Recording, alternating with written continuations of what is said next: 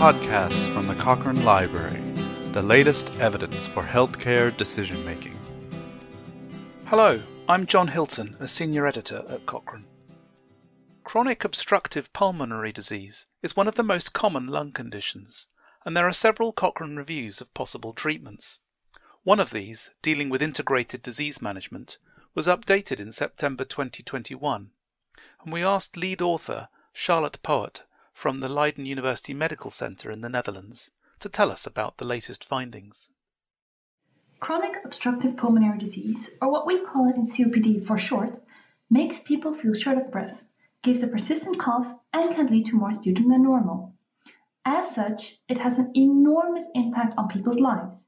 Their breathlessness limits their daily activities, they have to go for regular checkups, and they may need to depend on oxygen in the more severe stages of the disease.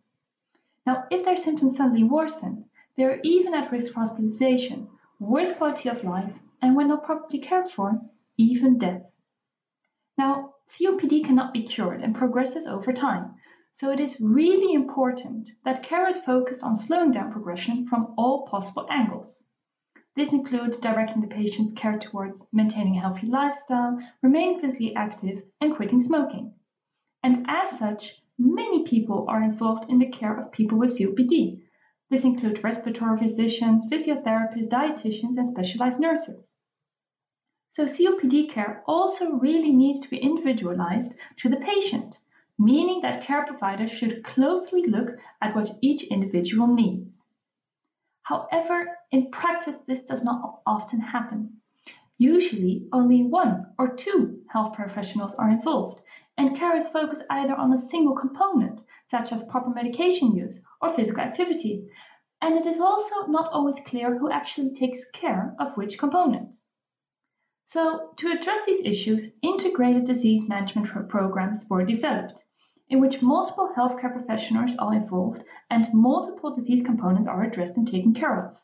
So the previous Cochrane review on this topic, performed in 2013, they found that these programs, in short called IDM programs, can benefit people with COPD compared to usual care. However, the follow up in those studies was generally not more than one year, so the reviewers could not conclude anything about the benefits beyond that time.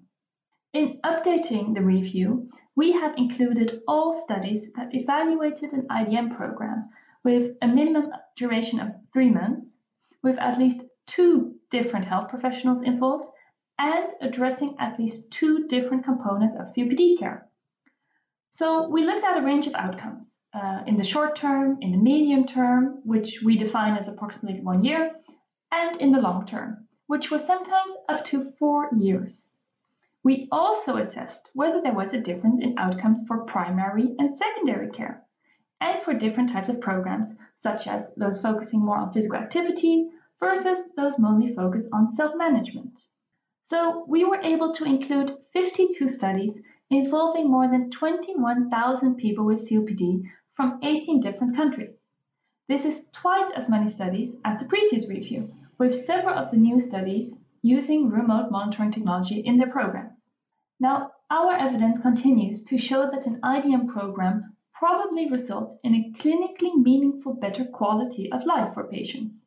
And we also found that people's ability to, exercise is probably improved, with people being able to walk an average of 45 meters further in four minutes when they received an IDM program. And when looking at whether there was a difference in the number of people who needed to be hospitalized because of their COPD, we saw fewer hospital admissions for lung diseases and fewer visits to the emergency department. However, we did not see a difference in the number of patients who died during the study, nor the number of people who had a lung attack. Also, because few of the studies had follow up beyond 50 months, we cannot be sure whether the benefits continue for longer and we also weren't able to determine which components were the best ones to use in a program or the optimal length of such a program.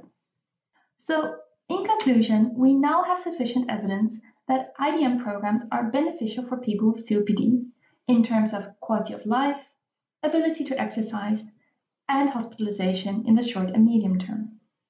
However, there are still uncertainties about how long the effect of an IDM program lasts and the ideal duration and components of an IDM program, So, although we have shown that IDM programs are of benefit to people with COPD, there is not a clear cut one size fits all solution.